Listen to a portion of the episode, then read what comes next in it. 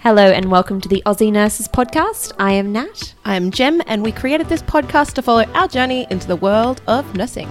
This year, as graduate nurses, we will focus on surviving our grad programs and interview nurses we find interesting and squeeze them of their advice and guidance. If you have any questions or suggestions, you can always shoot us a message on our Instagram page, which we'll link in the show notes. Enjoy, Enjoy the, the show. show.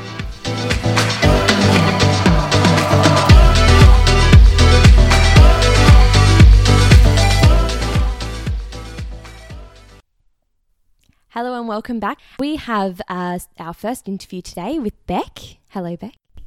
Evening. it is actually evening at the moment that we're recording this. It's a lovely Thursday night. Um, we've just had a glass of wine and now we're ready to talk nursing, even though we have a little bit already.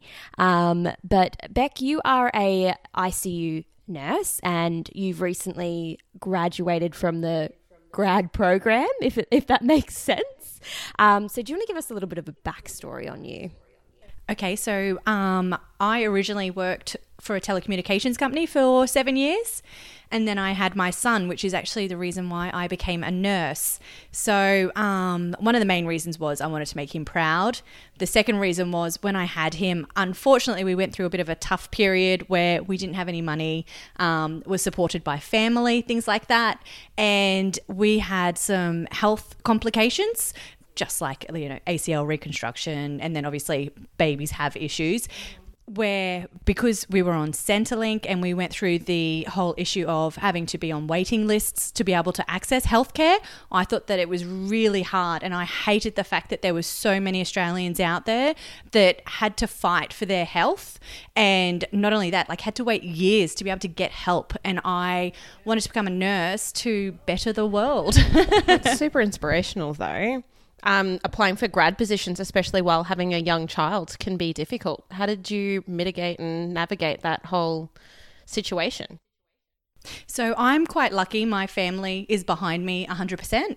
So, um, you know, they help with pickup and school drop offs and things. But I was very passionate about getting, you know, um, doing very well as a nurse. And, you know, we, we went to uni We did. That was a very fortunate occasion. That's how we met.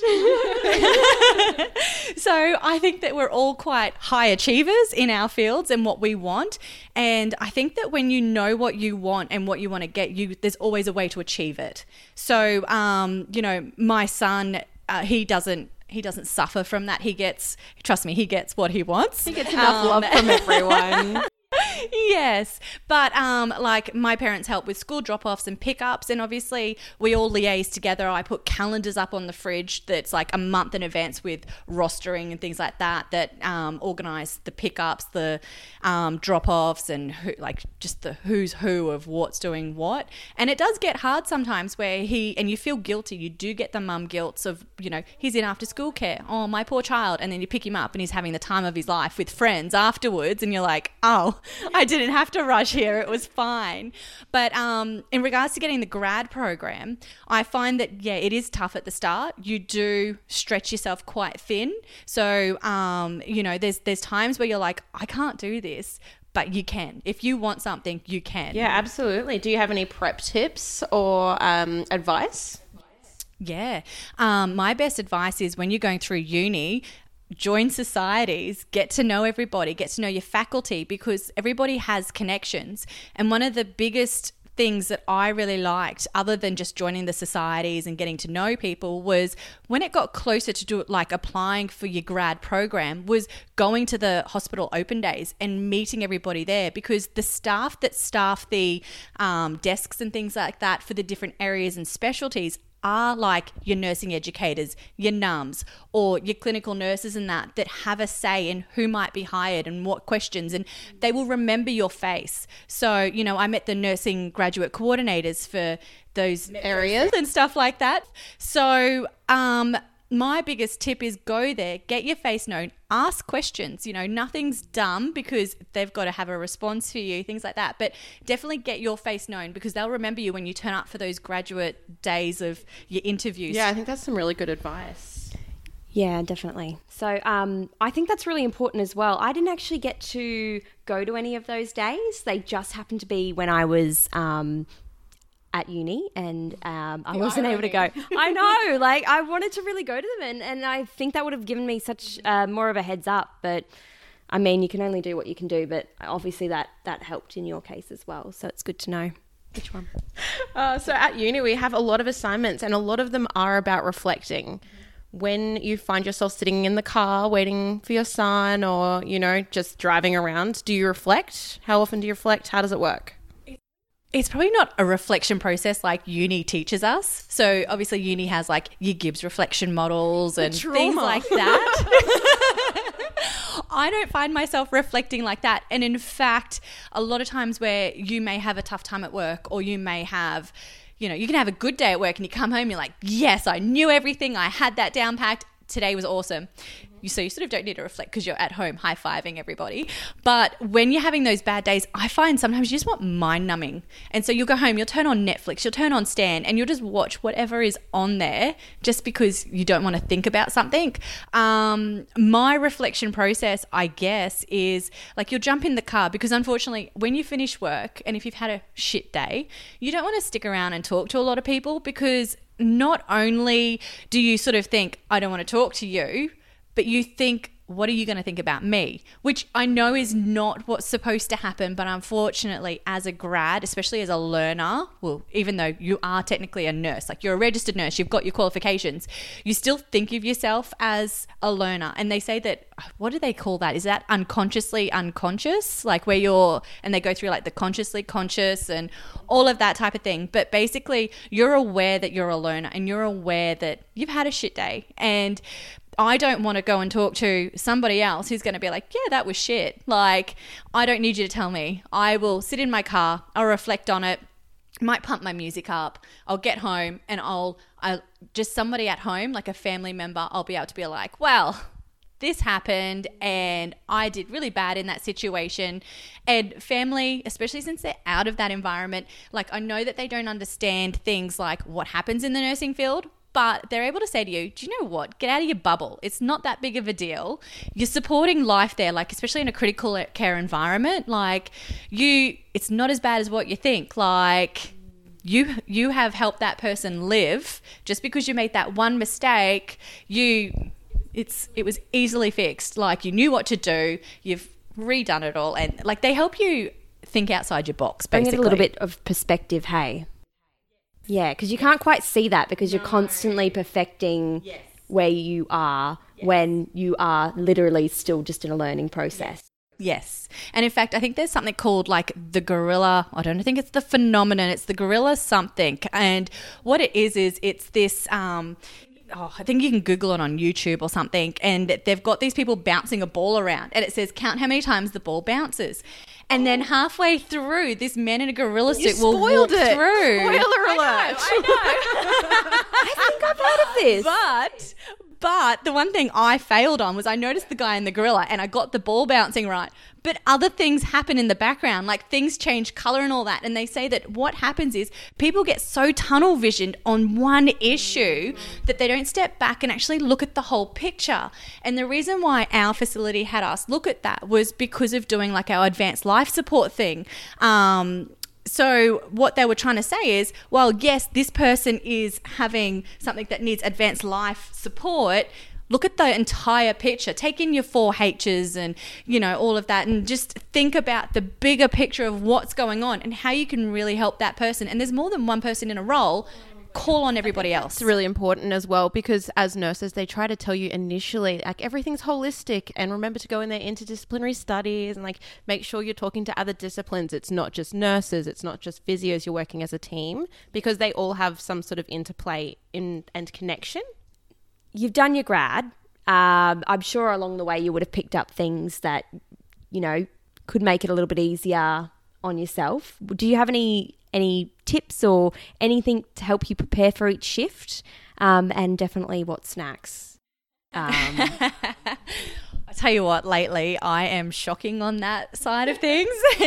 so when I first started my grad program, I was prepared. Like I'd be up the night before, I'd have my snacks ready in the fridge, my son's lunch would be ready for the next school day. I was up at 4:30, I'd be, you know, doing my makeup, hair perfect, everything, walking in early, and you'd get on the floor early, and they'd be like, um, no, you're too early. Go sit out the back, have a coffee or something. You'd be like, just let me get out there. And, but, um, and now it's gotten to the stage where, like, I'm not going to say you get burnt out. Like, there is always that you could get burnt out, and I'm realizing that maybe I've stretched myself a little bit too thin. Like it's been 12 months, I haven't had any holidays, I haven't looked after myself properly. Yes. So it's my fault that I haven't seen, like, hey, Bec, maybe you need to have a holiday. You've, you know, um, so with the um, nursing graduate coordinators and things like that, they do say when you get to your six months of your grad program,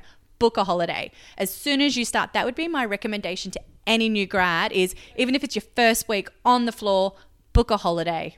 Um, nobody's going to think that you're slack. Nobody's going to think that you're shit. Anything like that. Look after yourself because trust me, by six months, you are going to feel like, even though this is an area of field that you want to be in, you just don't want to turn up to work one day because you just want some time to yourself. You just want to have some sleep.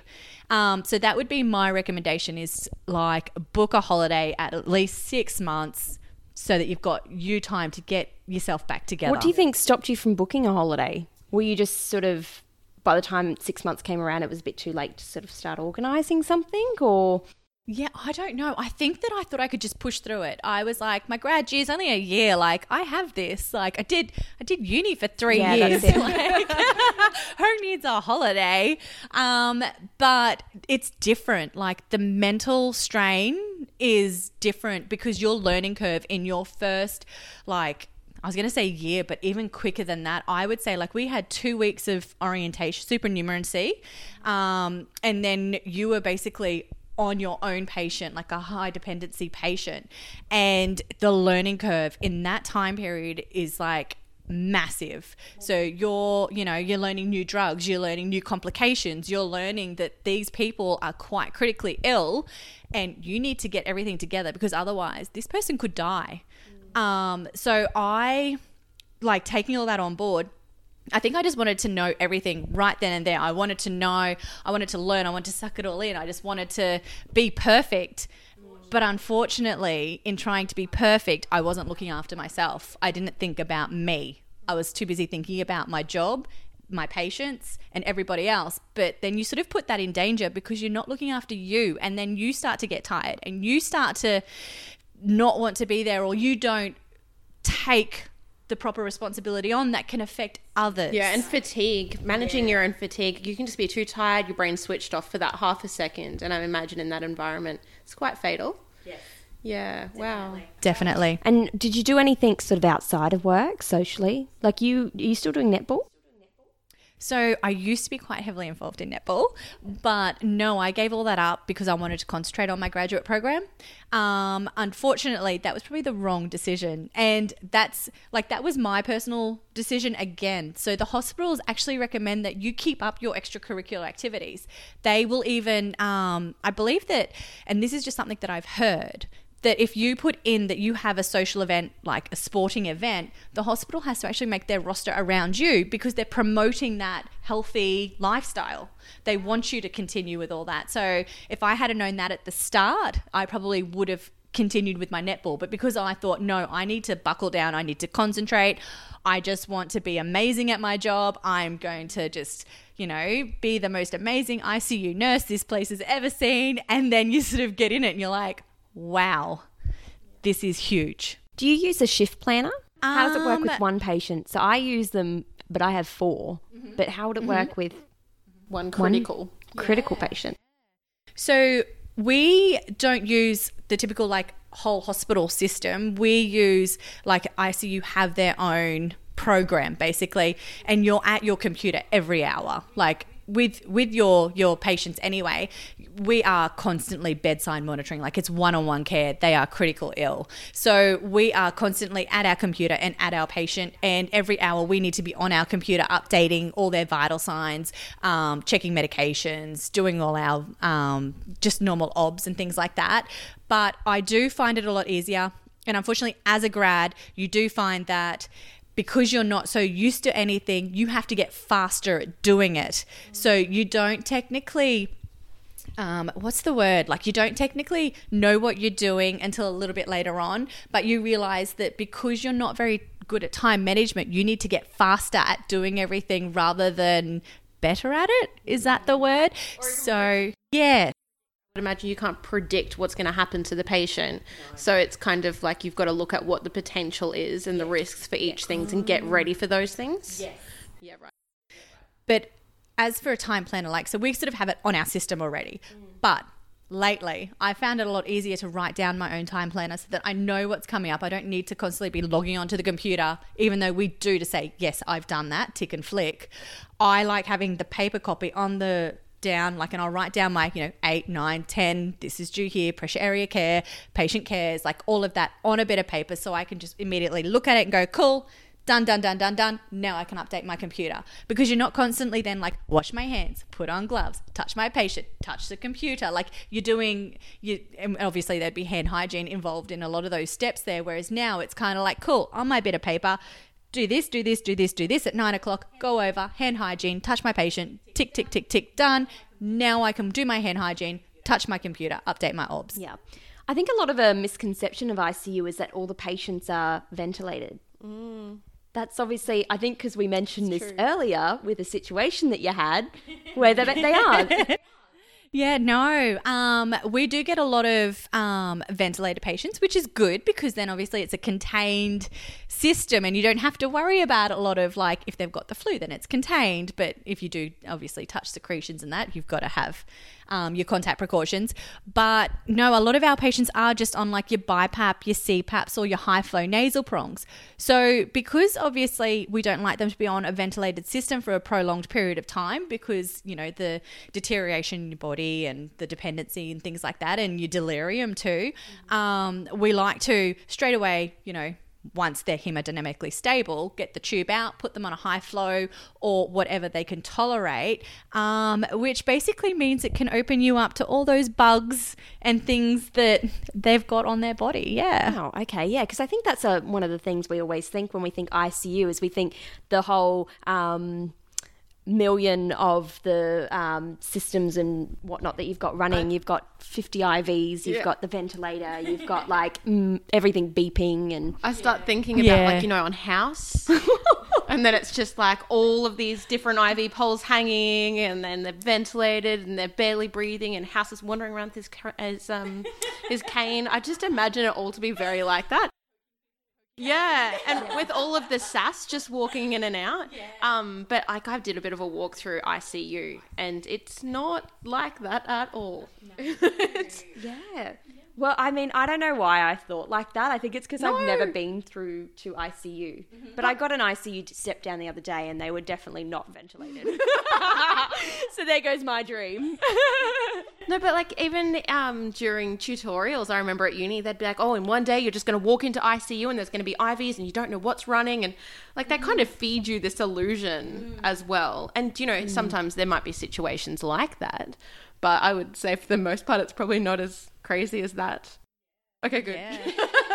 and would you get a lot of the ones that are, as a grad, were you getting people that were like maybe less of a workload? I don't know if you can say it like that or less critical?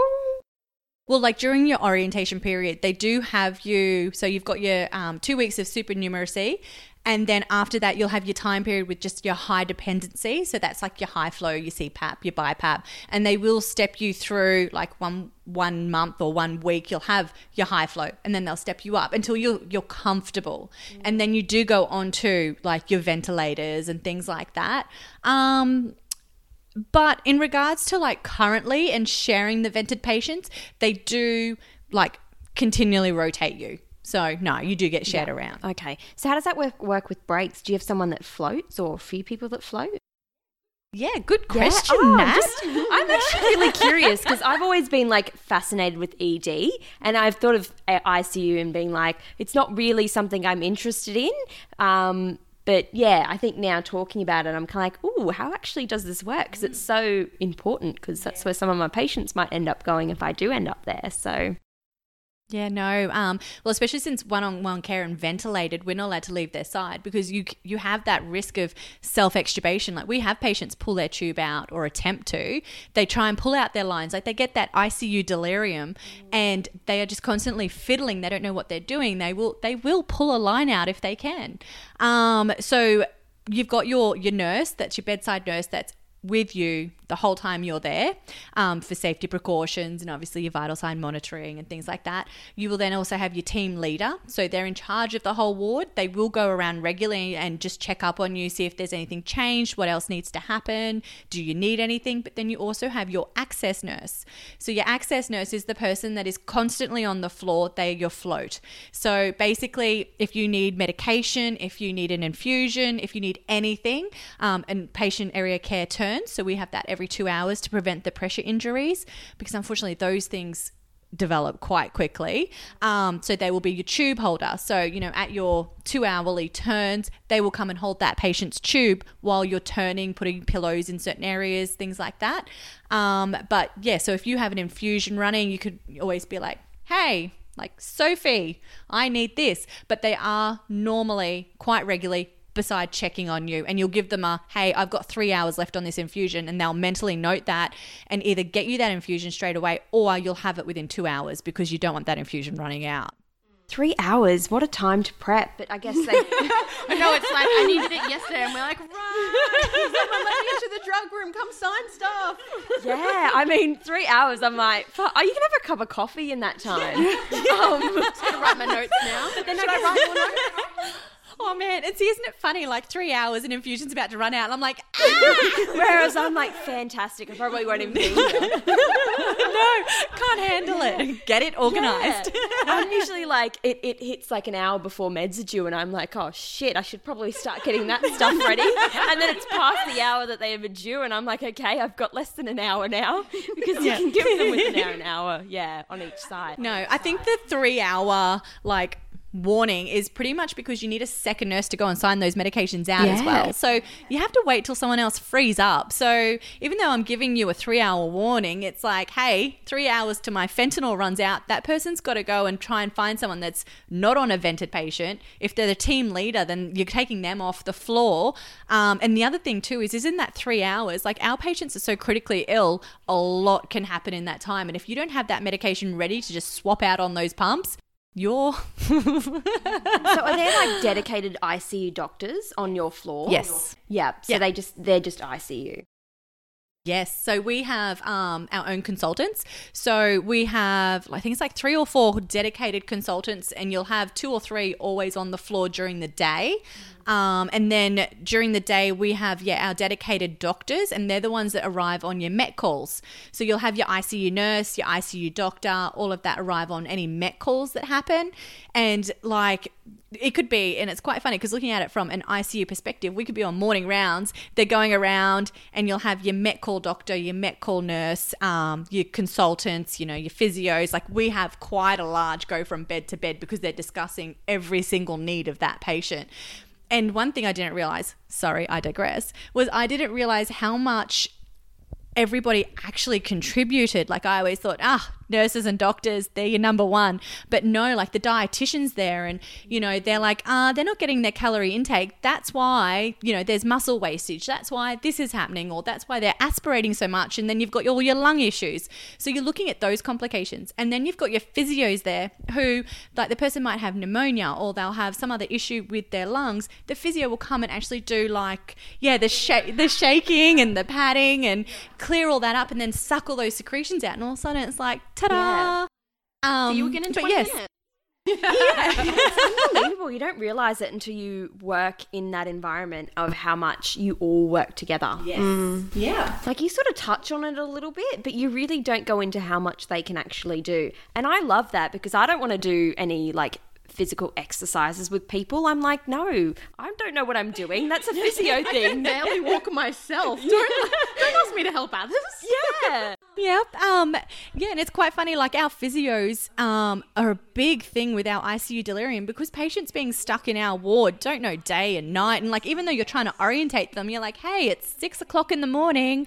Or you'll be like, hey, it's 4 a.m. in the morning. Why are you awake? You know, um, so our physios are a big thing because they're like, hey, let's get your patient that's either got a trachea or, you know, an actual ETT, let's get them outside. And we take our patients outside on the ventilators so that we're orientating them to the day. They're getting that sunlight and it actually helps that ICU delirium. Wow. I would That's have thought really there'd cool. be so many other issues. Like you'd be scared of infection, and you'd be scared of them just, you know, needing to be in ICU. Yeah.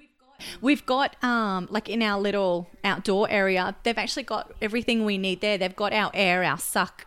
I was like our sucker, our suction, things like that. And family love it because normally in ICU we're not we don't take more than two people by the bedside because it can cause issues with if something happens trying to access those emergency areas around the bed. So when we take them outside, you can have like 10 family members there. They can have their dog. Like I remember one patient, they had their dog on their bed and even though you're like, "Ah, watch that tubing," the patient's like, "My dog." Yeah. you know? So That helps a lot with their health, not just their mental, but their physical as well. So that's really good.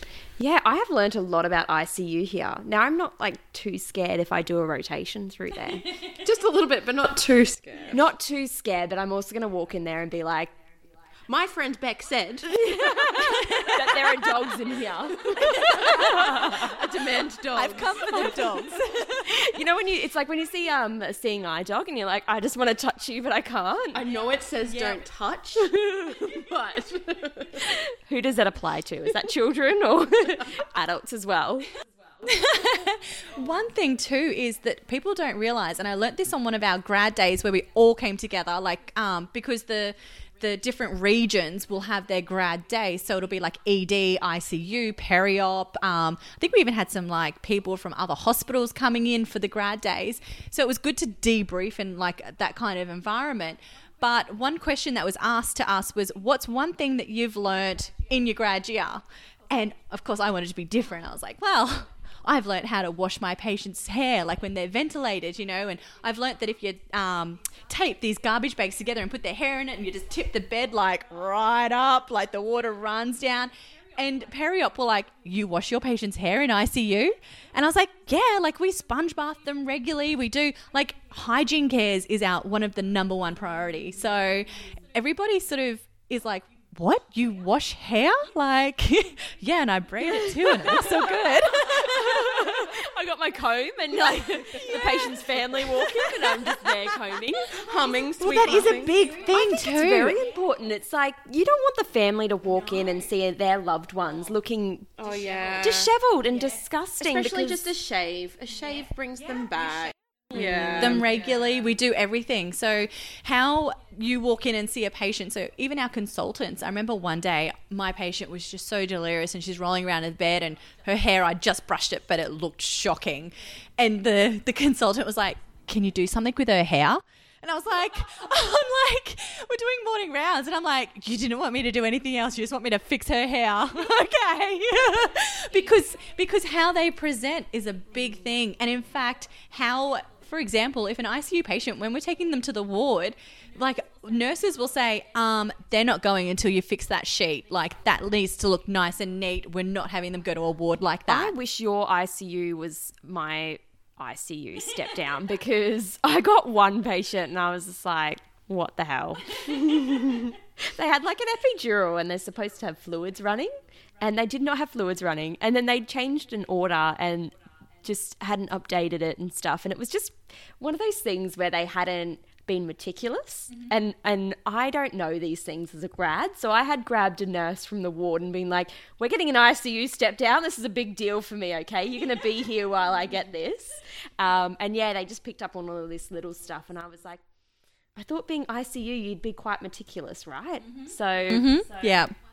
One thing I know too, and I think it happens in quite a lot of hospitals, is because we have different systems to ward the wards. Um, so whenever we, and it was said, like for example, putting lines into from one system to another, we're told, well, ICU is quite busy, quite. What? yeah, quite. quite busy that you don't have to actually put it into the system, but let the handover nurse know when it went in, blah, blah, blah. But in saying that, I think that's quite a lot of work for the ward nurse then. And not only that, like you don't you didn't put it in you don't know what's going on um, so we we do put them into the other system but like because when we step down the, the, the two systems don't talk to each other. So all our paperwork gets printed out. So you get like this huge thick folder of like, ta da, this is what happened in their like 60 day stay at ICU. That's insane. So you're because your system is like completely different to the rest of the hospital. Yeah. And can I say, I look up to ward nurses because I cannot work that other system. Like, I get in there and I'm like, I don't know where things are. That would be the system that I use. We've got the same system. Yeah. Like I got pulled to ED because as ICU we're one-on-one staffing, but if you don't have a patient, then basic that you can either go home. So um, what you can do is you can bank your hours. So you will owe the ward those hours but you'll get paid for it. So it kind of helps but then it sucks when you have to come back and, And pay that back like you're working for free. pretty much. but the other option is you can get pulled to different wards. Awesome. Mm. So I got pulled to ED one day, and you know I just had a patient on high flow, and then you get to see that.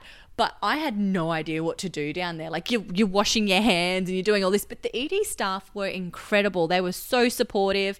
I was like, I've given insulin. I can see there's an order for it, but how do I say I've given it? Like I forget, and this is broken. yes. I'm like, it's there, and it, obviously it's not touchscreen, but you're tapping it like I've given it. um, but like they are, like the support in ED was very good for the pooling staff, um, and I'd assume it would be the same in all other wards. But literally, that system, I have no clue. Like, I'm amazed they didn't do any. ward staff are great to work with. Yeah, at. that's it. That's it. And I always um. Did you pull out the I'm a grad quite often?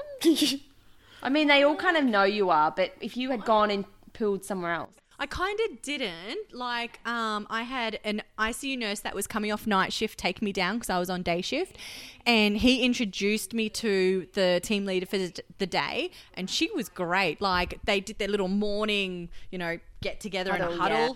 talked about things. they scrum. That's it. You guys clearly watch far too much football.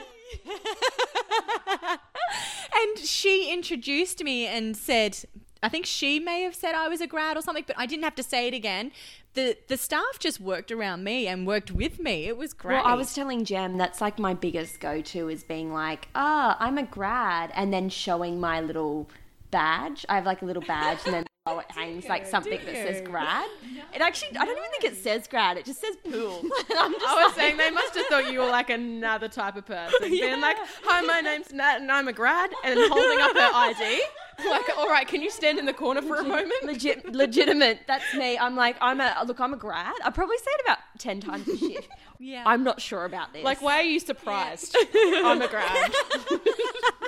I, do you know what? I probably did pull it out in my first couple of months because you're so unsure and so insecure.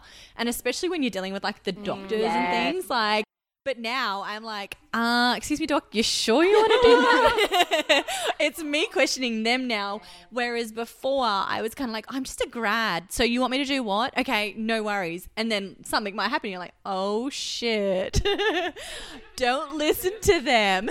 because, and it's quite funny, you as a nurse are so important because you're that last line of safety between the patient and anything else that is built up to happening to that patient. as an inexperienced nurse, that's something that scares me because I'm like, I don't know everything, so I'm not going to know. I think that's the safest bit, though, Nat. Yeah, Admitting that you don't know everything. yes, it is. Then there's also potential for something to happen because I haven't picked it up because I'm not experienced. So I just, you know, one of those things that we think about that kind of is a bit of a concern that we have. Like you, and and you know, I didn't know that. Um, I was telling Jem this. I was like, I didn't know that fluids needed to be running with an epidural.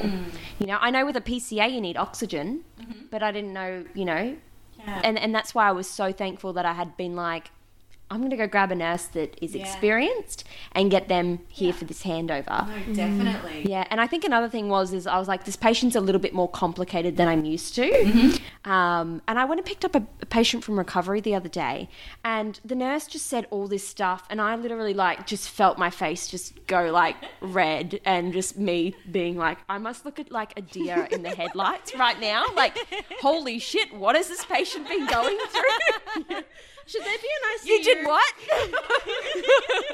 yeah. And then I said to the guy, I was like, uh, look, I'm a grad. And this is all. and he's like, oh, you should have said something. Closes the curtain. We go look at the um the wound and all that kind of stuff. And I was like, He's oh, like, "Come check this thank out." God. He's like, we'll go through it thoroughly. And I was like, is oh, so good. thank See, that is good. That support, like that's what I think is really good. Is yeah, the areas working together and supporting each other because we sort of spoke about this before we started. Was how there's like those um, changes in wards, like where you're doing that handover, and that there can be sort of a standoffish type behaviour that shouldn't be there. yeah. And so there should be that helping out and not a waiting for the other ward to stuff up. There should be. Or be what a did they do wrong this time? It's kind of like, no, just take the patient and continue the care. Yes, exactly. It's it's difficult like that. It's it, there's such a um I that that culture is still there. That real Yeah. eat your young culture, or just eat everyone. That's more accurate. Describe it like that. Yeah, like it doesn't matter if you're new, you're old, you're anything. Like No. you just. But I guess that's good in a way because they're non-discriminative. They're just hating us all. Hate all the new grads. No, they don't. It's a very, but they're They supportive. are- it doesn't matter. Like even as a student, you'd often be well supported. The moment that they, you walked on the floor, they're like, "Oh, great, I've got a student. So come, let's go look that up." And mm. rather than just being like, "Ugh, student." Probably depends on personality of nurses too, because even as a student, I remember there was this one time, yeah, this one time where this one nurse was waiting for a patient to take their medication, wasn't allowed to leave bedside because obviously, like, quite, um, I can't remember what medication it was, but they had to make sure they took it. And she had the drug keys, and this other nurse down the hallway is like, I need the drug keys. And so this nurse is like, I'm sitting at the doorway. This nurse has walked over to the doorway, handed me the drug keys as a student, which is a no no. I remember looking down at the drug keys, and you sort of like, what is going on? Like, what are these things? And then handing it back to the nurse who gave it to me and saying, I can't have these. And then the nurse down the hallway walking up to me and threatening me, saying that I've now just failed my placement because I touched the drug keys. Even though I hadn't walked away with them, I hadn't done anything, it was just a bullying tactic. And I did discuss this with a facilitator that there is still that behavior out there that shouldn't be there. But in saying that, I guess, you know, you always remember the bad and you don't remember the good. Mm. So, for example, this year in my grad, with the, the hospital, they have their, you know, nursing graduate coordinator, and then she'll have her um, graduate facilitators under her to go around and help. And like those graduate facilitators were amazing for mental help um, because they would come up to ICU and they weren't ICU specialists. They were from other wards, and they would literally walk in and go, Hey, I have no idea about ICU. And at that time, we had different pumps and things like that as well. And they were like, we don't know how to work your pumps, but if you need a chat, I'm here. So it was good to have that. And even though I never used it because you were like, no, look, I'm busy. I don't have time for a chat. You wish you did. Like, just be like, hey, give me five minutes. I'm going to go debrief because that was one thing I've learned. And I actually said this to our nursing graduate coordinator um, when we were talking to a lot of other new facilitators coming on board. I said, I wish just once a week you were taken off the floor and you had a moment of debrief because that's a big thing. And I guess that's your reflection thing you're talking about Yeah, before. absolutely. The more debriefs, sometimes the better. And working in an environment like that, it probably helps to unpack while you're on site as opposed to driving home or, you know, going to the gym.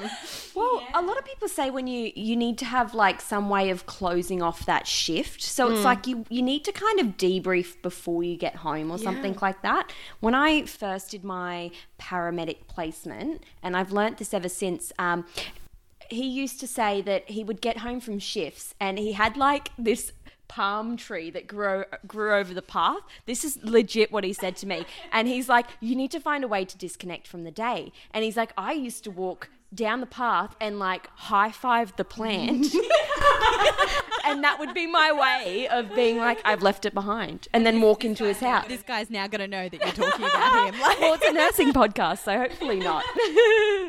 yeah, so like I think it was just, and what I kind of learnt from that is it's great to talk about it and whatnot, but um, and especially if you're finding it hard to sort of move on from that, from whatever might have happened that day, but being able to get to a point where you literally leave it behind, Yeah. whether it's before you walk into the house or you know maybe call someone on your way home or something like that. I find that really important. I try to incorporate it.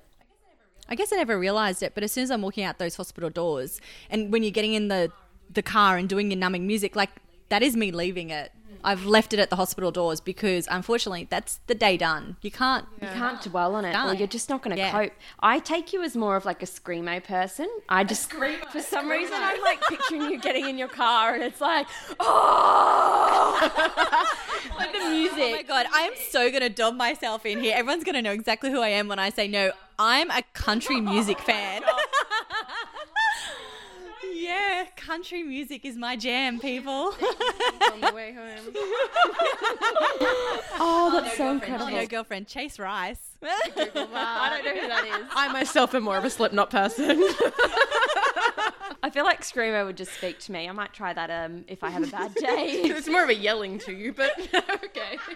I hate it when it comes on um, Triple J, and then I'm just like, oh, change the radio station. I don't know what they're saying. Nat's, Nat's like, I love it when people yell at me. at work, at home, just yell at me. when a patient says something like mean because they're a little bit delirious, I just kind of like look at them and I'm like, I'm so offended right now. All right, so we should probably wrap it up. So thanks for tuning in. If you're keen to hear more or something we've discussed has interested you, head over to our Instagram or Facebook page and send us a message at the Aussie Nurses Podcast. Have a fantastic week and thank you, Bec, for joining us. Thanks, Bec.